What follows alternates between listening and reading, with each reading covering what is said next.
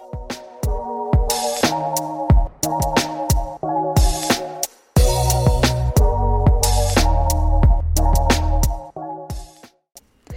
everyone, and welcome back to another book podcast. In today's episode, I had the pleasure of chatting with David Derbyshire, former journalist and debut author of The Sleep of Reason, an incredibly authentic crime thriller and Amazon bestseller released by Legend Press last year and co authored by the current head of the Metropolitan Police, Sir Mark Rowley. It was an absolute delight talking to David, so much so that we spent over an hour chatting, so I've split our conversation into two parts. I hope you enjoyed part one. A big thanks to WF Howes, who have kindly provided a clip from the Sleep of Reason audiobook, which is included at the end of this episode. As per usual, a quick disclaimer. Despite any connections to the publishing industry, all opinions on books and biscuits are completely our own here at Another Book Podcast. So let's dive into this week's episode. So, welcome back to another book podcast, essentially, David. We've got David with us, who wrote The Sleep of Reason with Sir Mark Rowley. Uh, David has just spent about 45 minutes talking to me, and uh, I wasn't recording, so that has worked really well, but he's very kindly agreed to do it all again. So here we go again. so, David, I want to talk to you about your career in journalism because obviously you started off as a journalist before moving on to writing That's right, fiction yeah, novel. yeah. So, how long were you a journalist for? Um, oh, so I, I must be 20, uh, 20, 30 years. I don't like to count, do the maths. Um, uh, yeah, so I started off um, as a journalist on, on a local paper, the Grimsby Telegraph, back in the mid 90s. So yeah, and um, so I did three years there, and I, it was brilliant. It was a fantastic, fantastic paper, brilliant place to to learn the you know the the, the trade. Um, um, of it, and it was it was a great paper, and it was one of those. I mean, it still is a great paper, but in those days it was read by everybody, and it was like working for a, a weekly paper every day. So you were such so involved in the community, um, and we used to cover all kind everything. So we used to we used to print the divorces every day. Someone would, every week someone would go down to the magistrates court and get a list of everybody in the Grimsby An and. Cleethorpes area. And just list you know the following people would have you know had a decree nisi this week, um, and it was great. And that people were obviously rang up to complain about it, and we I, I was sitting there working one evening. I think it was a Tuesday evening at about seven o'clock, and I get a phone call um, from this woman. I won't do the accent because I'm not very good at northeast Lincolnshire accents. And she said, "I want to complain." I was, "Oh God, what have I done wrong?" Yeah, yeah, yeah. Sorry, can we help? Well, yeah, it's about the divorces on page thirteen. I went, "Oh God, yes." Why am I not in there? Sorry, I want everyone to know that I've got shut of that bastard. I think was a, was the word she used. And that was yeah, that was Grimsby all over. People knew what everyone was doing, so it was a great place to work. And the other thing, it was my introduction to crime and to policing because once a week, Steve Richards, our amazing news editor, would send one of us down to every morning to go and have a chat with uh, the local um, police station with with the sergeant on duty, and he would just give us the list of all the crime that had happened overnight. Usually, it was a video recorder and a TV stolen from a house in Cleethorpes. Sometimes it was more interesting stuff. But we got to chat and got to know the local police. And when you turned up, if there was a bigger crime, and you turned up on the um, at the scene, you know, you would know, the, you know, some of the officers there. Yeah. Um, and you also knew, you know, the, the local fire people and the people, ambulance people, and the councillors. And it's a, it's a real shame. I love working on that local paper, and it's um, it's a shame that local news is kind of in decline because it plays such a key role in keeping local councils to account and Yeah. local businesses to account and planning decisions and environmental stories. And if you don't have an active, uh, engaged local media, um, people can do anything they like. So I'm a big, big fan of that. I mean, unfortunately, I think whenever I think of like my parents, they religiously look at the Facebook for like the local area, but it's not the same It's as a the same. local newspaper because anyone can write anything they want on this page. Like a whole bunch of useless information can turn up rather than the divorces that everyone actually wants to know. or more importantly, you know what the council have done with the money Yeah. and how, how you know what are they doing on education and how the schools and it's that like and- impartial, you know, like here are the facts. Yeah, so it's so it's an amazing service. But what journalism did, I mean, what it did is it gives you a grounding in writing, and because you know, I, I then did three years there. Then I went to the Nationals, and I um, started at the Mail as their science correspondent, and then to the Telegraph doing science, and then Consumer Affairs at the Telegraph, and then back to the Mail, big environment editor. And and, and that is just an amazing. It's a, it's a brilliant job. I Mm. mean, journalism is just one of the greatest jobs there is because if you're nosy and you're gossipy Which I am. yeah, and you like you know, you know, you, you like just doing things now. It's brilliant because you can get to ask the most ridiculous questions of people, incredibly Yeah. personal stuff, and uh, Say, but I'm a journalist. Like I'm you. meant to ask these questions. and, and actually, yeah, and it and it's you know, and it was great fun. And I I ended up specialising more in technical sort of science and, and environment stuff. And again, you're you're kind of having to explain the most amazing things and meet incredible people. Um, I've just so many some fun things. We went, you know, I, I- one of my favourite days was we went inside the kind of. Um, the, the, the, the monument of Silbury Hill in Wiltshire, which is just this huge mound of earth that was put up about the same time as Stonehenge, and they'd done a tunnel into it. So you know we were allowed to go in inside it, a place Oh where no one had been for thousands of years. That was an amazing day. Um, I remember having a meal with um, with with with uh, David Attenborough, um, who had just you know presented an award. So we went out for him with him. That was just a great a great highlight. That's incredible. He's one of meet- those people that you would just invite to a Yeah, dinner. he's- He's, he's like just- the, the dream dinner guest list. and, I, and I'm so nerdy. I was more interested in asking him about his time as control of the BBC Two because he was the first controller. So you know, but I wanted to know about commissioning Monty Python and, and the goodies and all that kind of thing. So I'm actually quite geeky.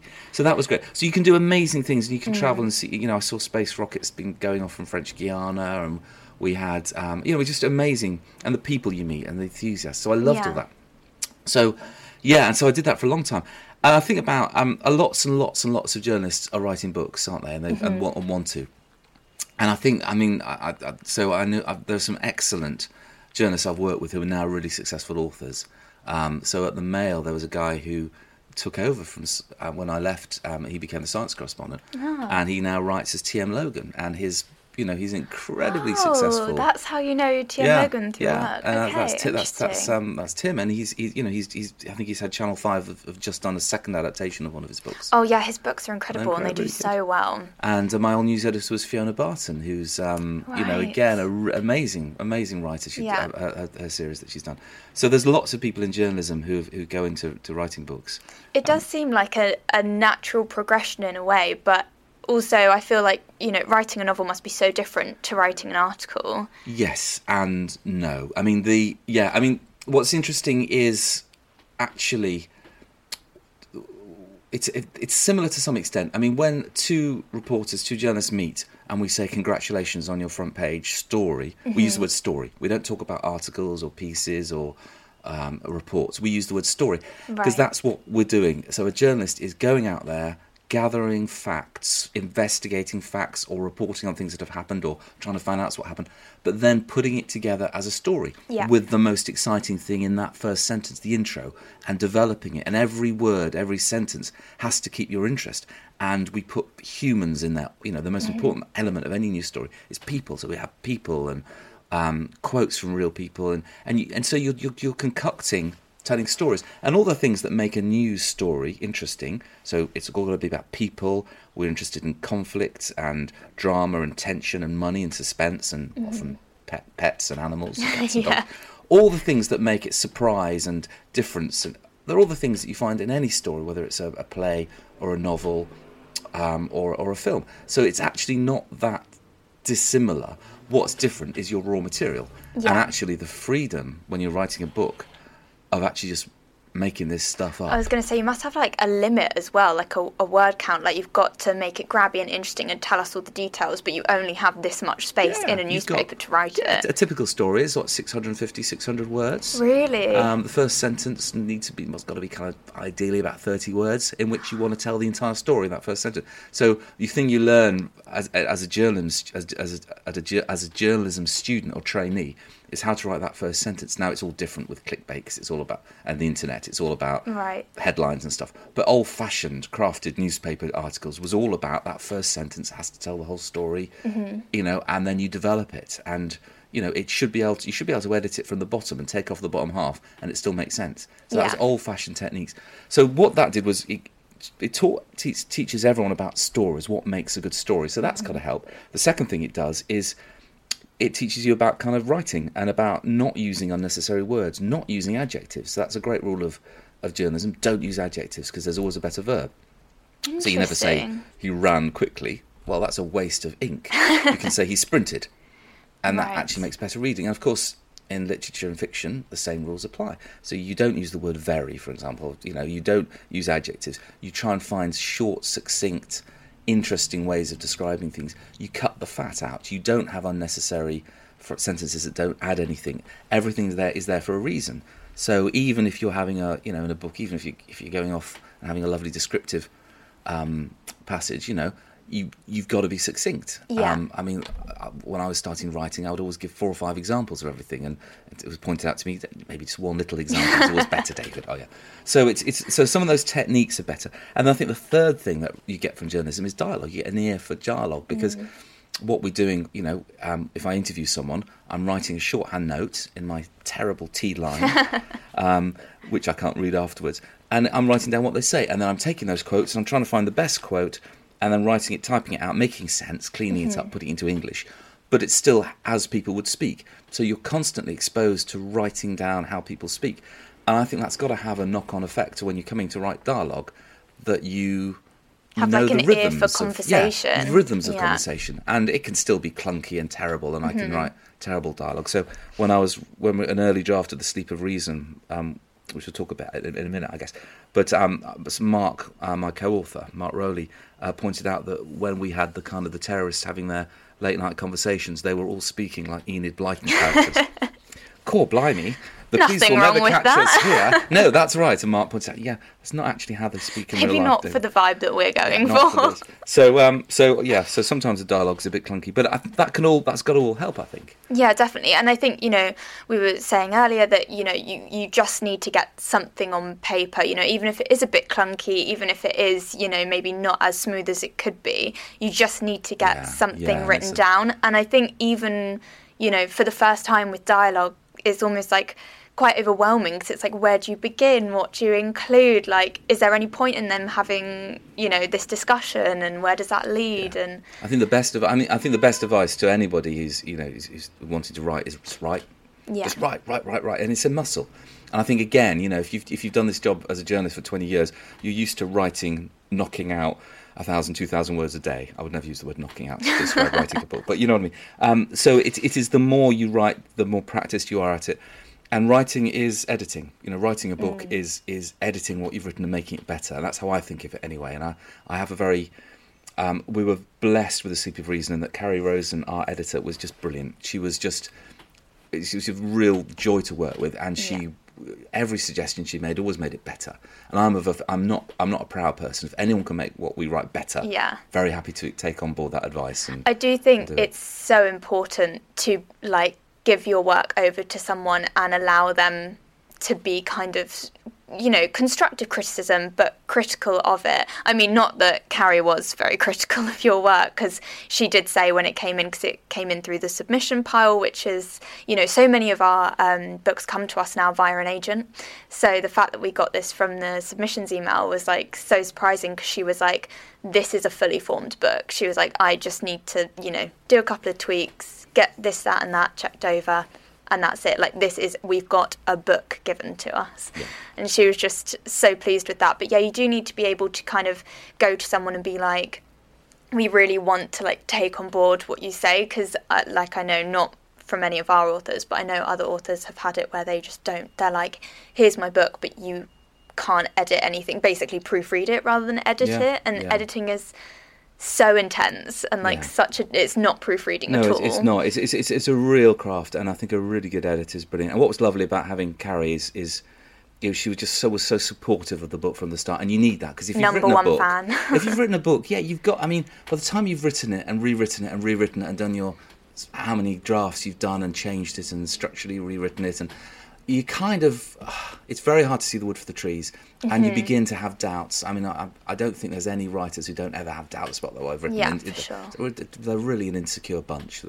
Um, and to, so to have someone who picks it up and then supports you and says, "No, this is fine. This is great. Like it." Yeah. It's really, it's really, really exciting and really important, and someone to help you get it out into the world. So yeah, we we felt very, very blessed. And she she liked our central character too. She liked um, Sophie Gabriel, and that was that was important. We love Sophie Gabriel, Det- Detective Superintendent Sophie Yeah, give her a proper Gabriel. yeah. She was amazing. She's the lead character and she's heading up the investigation or the kind of there's several investigations I guess going on Yeah. throughout the book, but she's heading up the overall kind of heading up all of it really.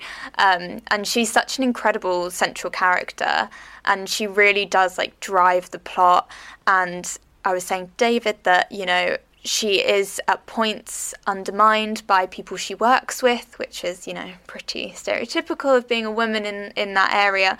But she's just so competent and incredible at her job without it being over the top or, you know, it's almost like it there's points of it where her gender is addressed because of the way some people treat her, but overall in the novel, it is just it doesn't matter that she's a woman; she is just a superintendent doing her job, and we loved reading that about her, like as her. Um, but was she like a driving force of the novel, or did she come together slowly? Or a, a bit of both, Olivia. I mean, she, we, we, Mark Mark and I sort of sat down, you know, having made this decision, um, you know, to, to, to write this book. Um, we, we were really keen to kind of try and overturn as many stereotypes as possible. So um, from the start, we, you know, we, we, we kind of looked at the, you know, what themes we want, and then we looked at, you know, the characters we want, and then we put the plot together, and then we kind of did a, um, almost like a storyboard together of how to do it.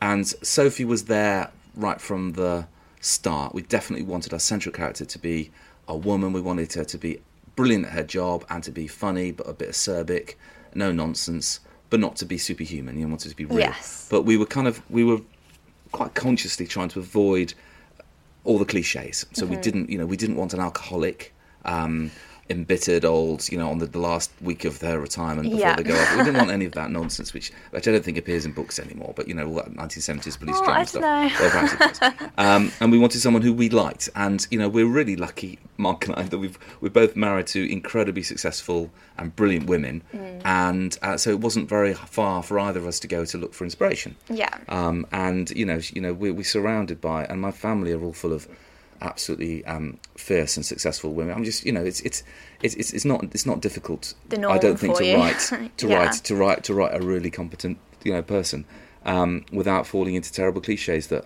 Um, that you can do, and we had lots of. So you know, we wanted to all the way through it. Whatever the characters were, we were trying to flip everything round and do it in a slightly different way. Yeah. So um, yeah, that was the that was that was the point of it. But she was, I think, she was sort of there when we started writing, and then I think, like everyone in the book, she emerges in the writing. Yes. And you find a few Yeah. lines of dialogue, and I think there was a key bits early on where she was putting someone in their box for being a bit.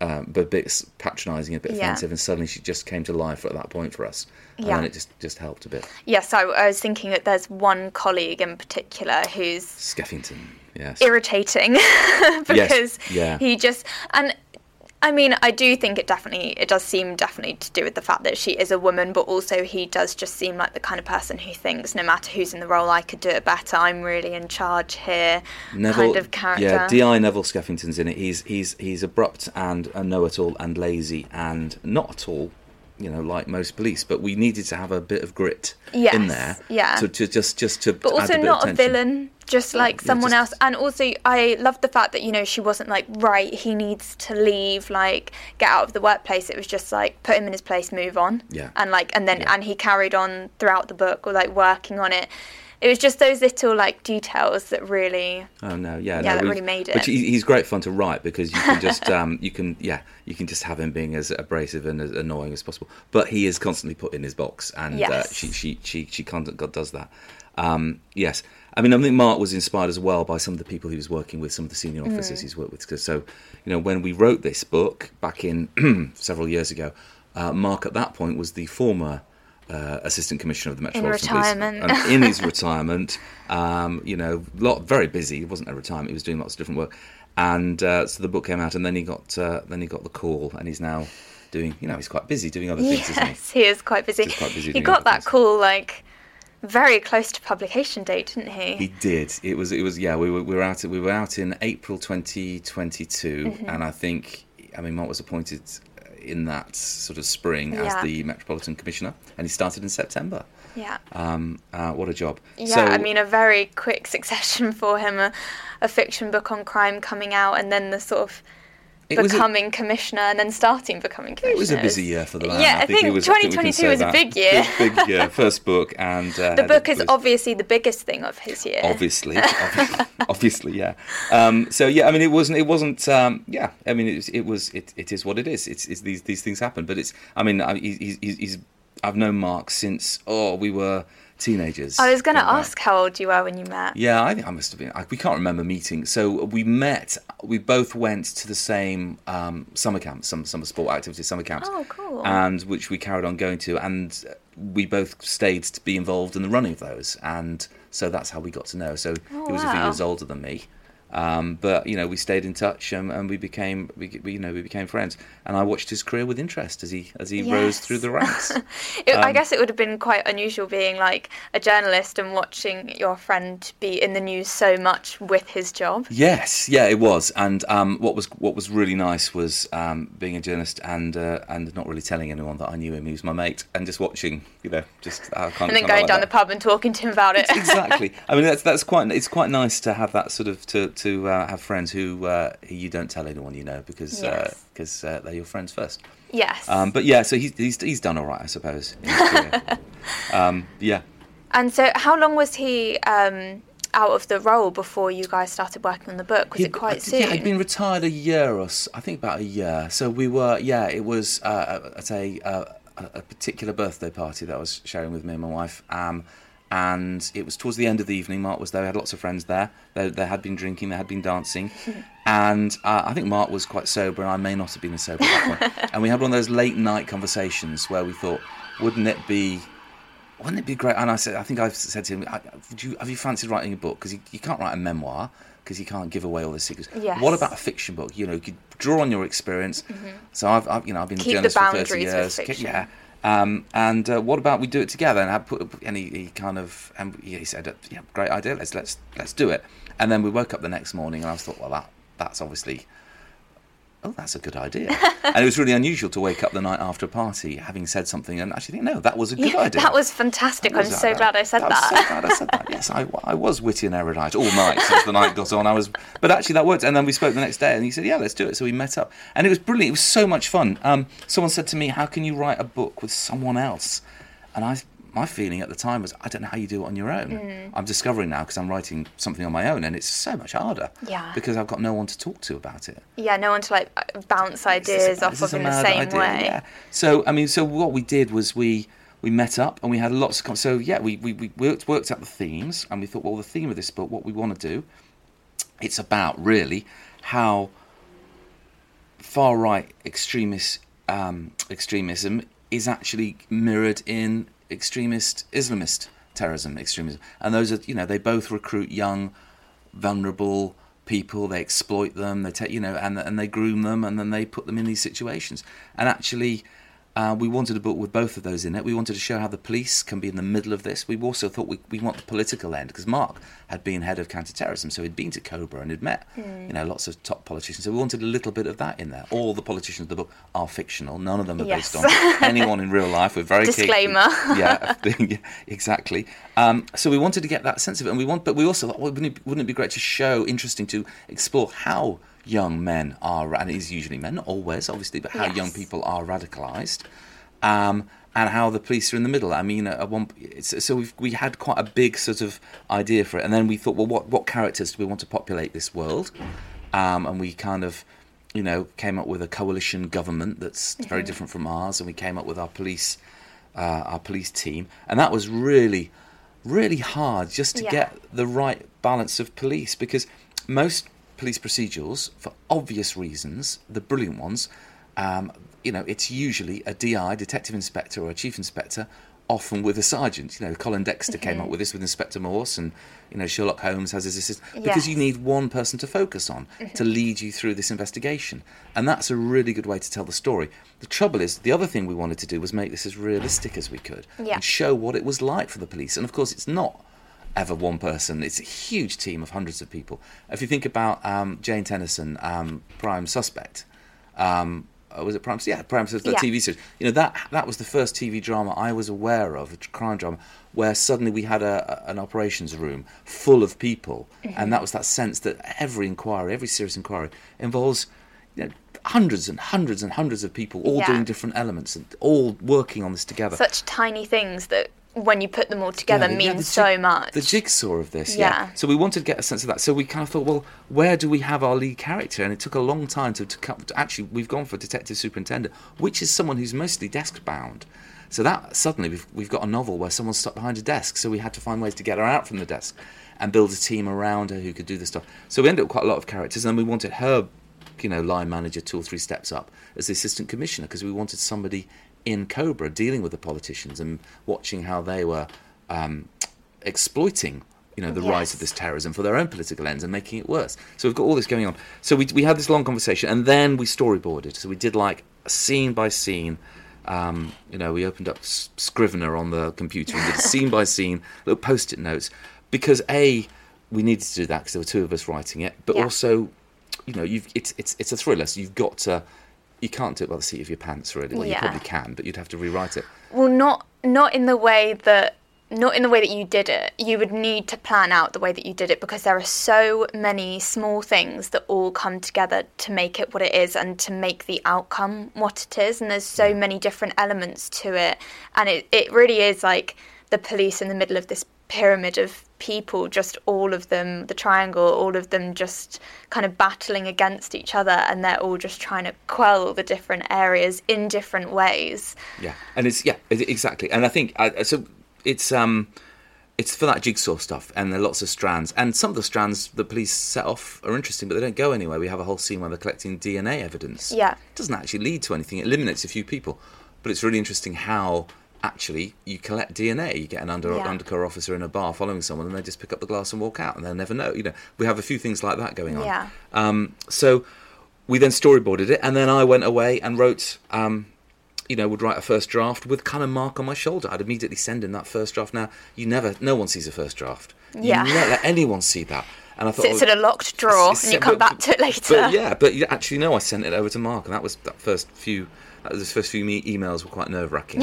Yeah. Um, and then Mark, you know, was, was all over it with his, you know, whatever the red pen equivalent on on Word documents are, or whatever, and was, you know, initially coming back and giving me all the police information, and I would leave gaps for Mark, add something policey here, and he would write the, the dialogue, and so it was in, it was incredibly collaborative. And he was like an editor on my shoulder as i was doing the first draft. He would then knock it around change it send it back. I would write it would you know. So we didn't take a chapter each and write it. I kind of started it and then he then edited and edited and edited. Yeah. and writing is editing you know. The first draft is then edited and edited and edited to get your final draft you know and it's And he would have needed you to provide that first draft. Like he probably himself wouldn't have been able to, you know, knock out a novel. Well, it's, it, I mean, I, I think it worked. It worked really well because I have so much respect for Mark's knowledge and his and his expertise and his technical knowledge. And he spent a lot of time not telling me things because he wasn't allowed to, and we had to find that line about what we could do.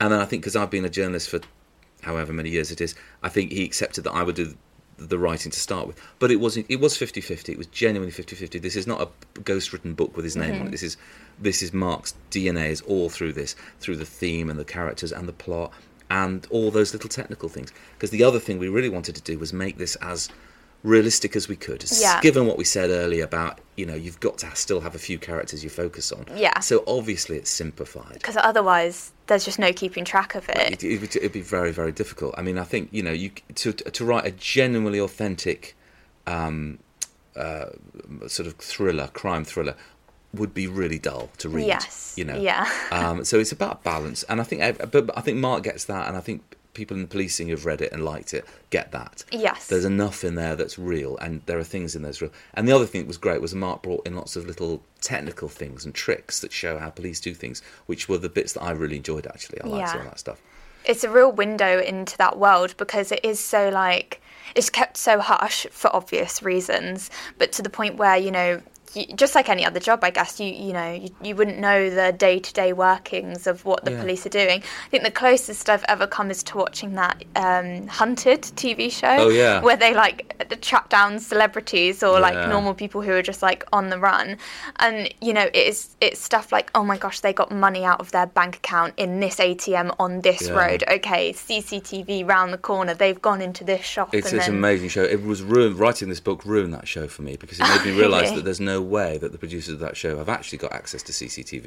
yet. They're with somebody all the time who says, right, uh, they've used the ATM, then they send the Yeah, back. yeah. And there's no way they've got access to the the, CCTV. the cameraman that's in the bush, Yeah, like I'm in a bush.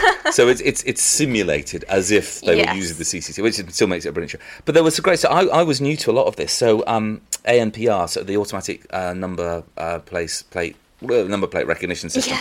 um, I mean, so that is that's amazing. I mean, there is a, a real life case of this where you've got so much of this technology now; it can solve crimes that you didn't even couldn't even got anywhere near 20, 30 years ago. Yeah. So there was a case of somebody who was um, you know, unfortunately, was was assaulted by a by a fake taxi driver who picked them up, and they were quite drunk. They couldn't remember very much about it. They knew where they were picked up late at night, and they knew roughly where they were dropped, and roughly at the time, and like an hour later. So you had these two rough locations and times. So police were able to say, right, what vehicles were in both areas within that window, and I think they narrowed it down to ten vehicles.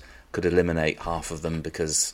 You know, they were- you know they're driven by a you know they, they were legitimate, and they got they found the person, and they got a That's conviction. incredible. That's I mean, amazing. even even like just getting it down, whittling it down to five people, like it could be anyone, anyone in like the country, And and, they- they've got it they've down to five possible and people. you know mobile phones i mean it you, you can take these two ways if you're if you're kind of very worried about privacy you can obviously see this as a, an intrusion but when you Mm-hmm. when you when you're focused on actually cracking crimes mobile phone data can tell you where people are what they're doing Mm-hmm. computer data all this digital stuff dna data all the, all this information um, i mean we have a familial dna search where they they're looking for an they're looking for somebody um, and they've got a match um, to a family member and so they go and sample from their family you know everyone who might be related to them and you can do all these things and actually the obstacle to writing a book a book like this uh, which I think everyone must face if you set it in the modern day is that actually you've got to find ways to stop the police catching them because yeah. you've got DNA and digital information you have to have so very advanced. smart yeah you have to it's,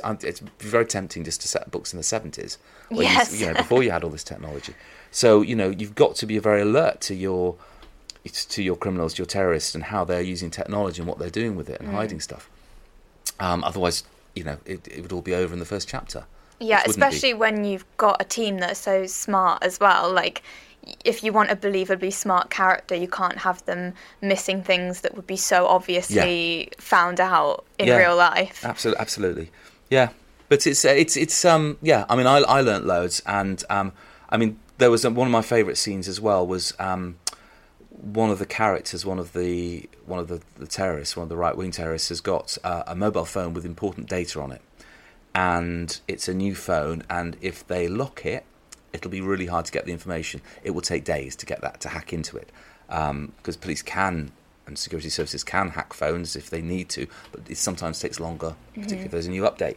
Um, and so they want to get it when it's not locked because it's urgent. They really need to get the information very, very quickly.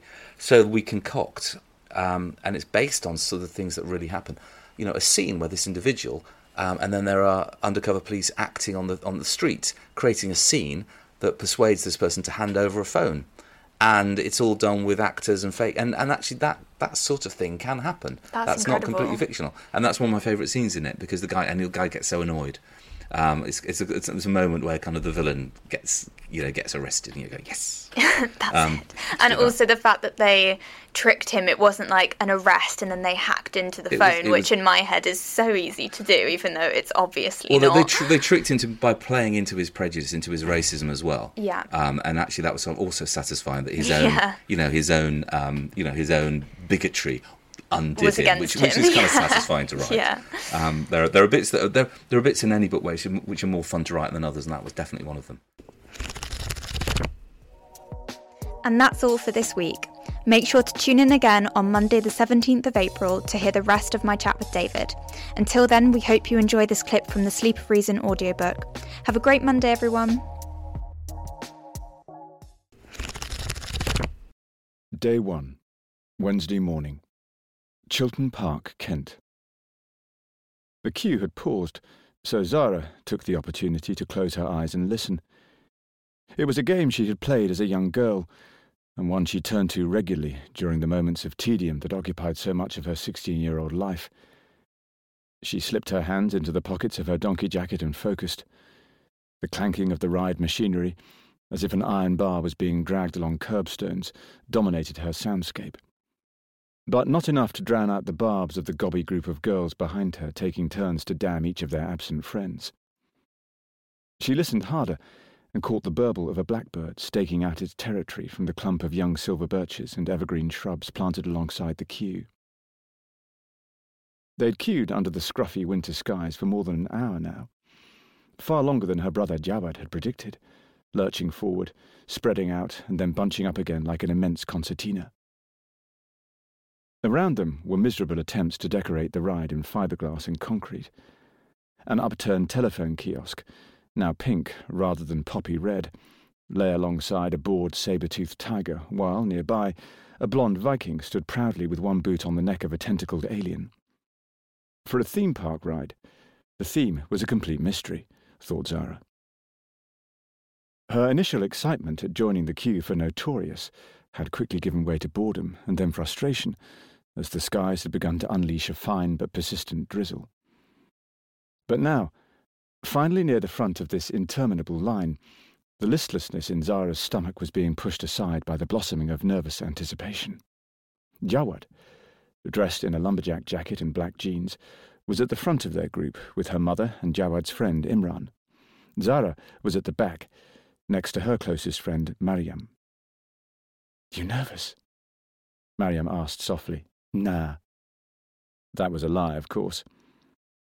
The bravado with which she'd agreed to come to the park on her school's inset day was wearing thin, but she did not want to lose face in front of her brother, and particularly not in front of his friend.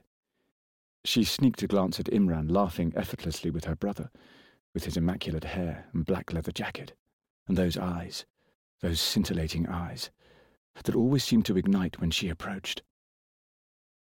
The roller coaster screeched to a stop. A man in an emerald sweatshirt kicked at a pedal at the back of the train, releasing the restraints which flipped over the passengers' heads, letting them clamber out on the opposite side from the queue. As the line surged again, Imran, Jawad, and her mother walked into the stalls, ready to get on to the next train. Zara's cousins and Jawad's friends filled the rest of the stalls, leaving no space for her or Mariam. Zara's mother turned to face her, an effervescent woman, always quick to laugh. She seemed somehow even more radiant, surrounded by her family and their friends. Sorry, love, she mouthed. You'll get the next ride. We'll wait at the exit. Zara nodded. That was fine. She didn't want her mum, or Imran, on the same ride anyway. She wasn't convinced her language would be appropriate for her mother, and she was terrified that Imran would see her being sick. On the platform, Gareth Fletcher flattened his oily hair and gave a thumbs up to the woman in the control cabin. At her command, the eight cars rolled out of the platform to be yanked up the slope to the first drop. Fletcher slipped his left hand into his trouser pocket to rest his fingers around the metal that lay invitingly inside. Notorious had two trains running at once, and Fletcher had ten seconds before the other rolled into the station. A gust of pine disinfectant filled his nostrils, and his gaze fell upon a splatter of vomit next to the rail which the cleaners had overlooked. It wasn't worth reporting, but it irritated him. Why couldn't people do their jobs properly? Lazy bastards. Lazy black bastards. He added to himself, like a reflex. He glanced down the track as the other train began to creep into the station, and he slid his hand into his pocket again. The train was seven seconds away. Maybe this was the time. Then, as he surveyed the queue, he spotted a middle aged Asian woman with a group of seven or eight young men and teenage girls. His heart leapt. The men were full of bravado, laughing and pushing each other, showing off in front of the girls. He kept watching. Indian? maybe Pakistani or Bangladeshi. From the head coverings on the woman and two girls, they were probably Muslims, he thought. Fletcher watched for a few moments, then glanced around the other passengers waiting to board. No little kiddies. That was good. No coppers, no squaddies, no heroes. And then the fire raged again, erupting from the pit of his stomach, ripping through his chest and into his head. He could feel his brain pushing out against the inside of his skull.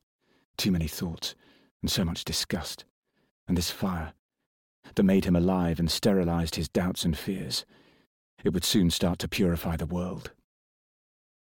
The coaster rolled alongside the platform and juddered to a rest. Once the passengers were out of the carriage and through the exit gate, he pressed the button on the wall to open the stalls, allowing the next passengers to get into their seats.